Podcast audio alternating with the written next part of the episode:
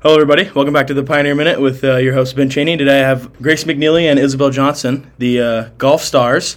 Who's the varsity lineup this year? Varsity lineup is Isabel Johnson, Grace McNeely, Natalie Nelson, Lily, Lily Carlson, and then yeah, that's Yeah, we kind of interchanged the fifth one. yes, and the fifth one is uh, whichever one is doing best that week. What has been the secret to success for the past? I think the secret to our success is how well we get along. Our team gets along really well, and it's always like a positive environment, and that's thanks to our coach.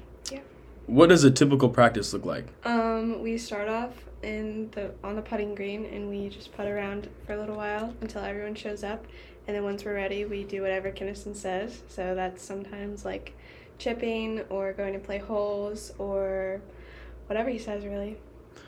What's the main goal for the season? The main goal is to work hard and make it to state, obviously. What do you guys need to work on to improve your game? Personally, for me, it's chipping and putting. Yeah, I'd say so too. All right, thank you guys. Thank you.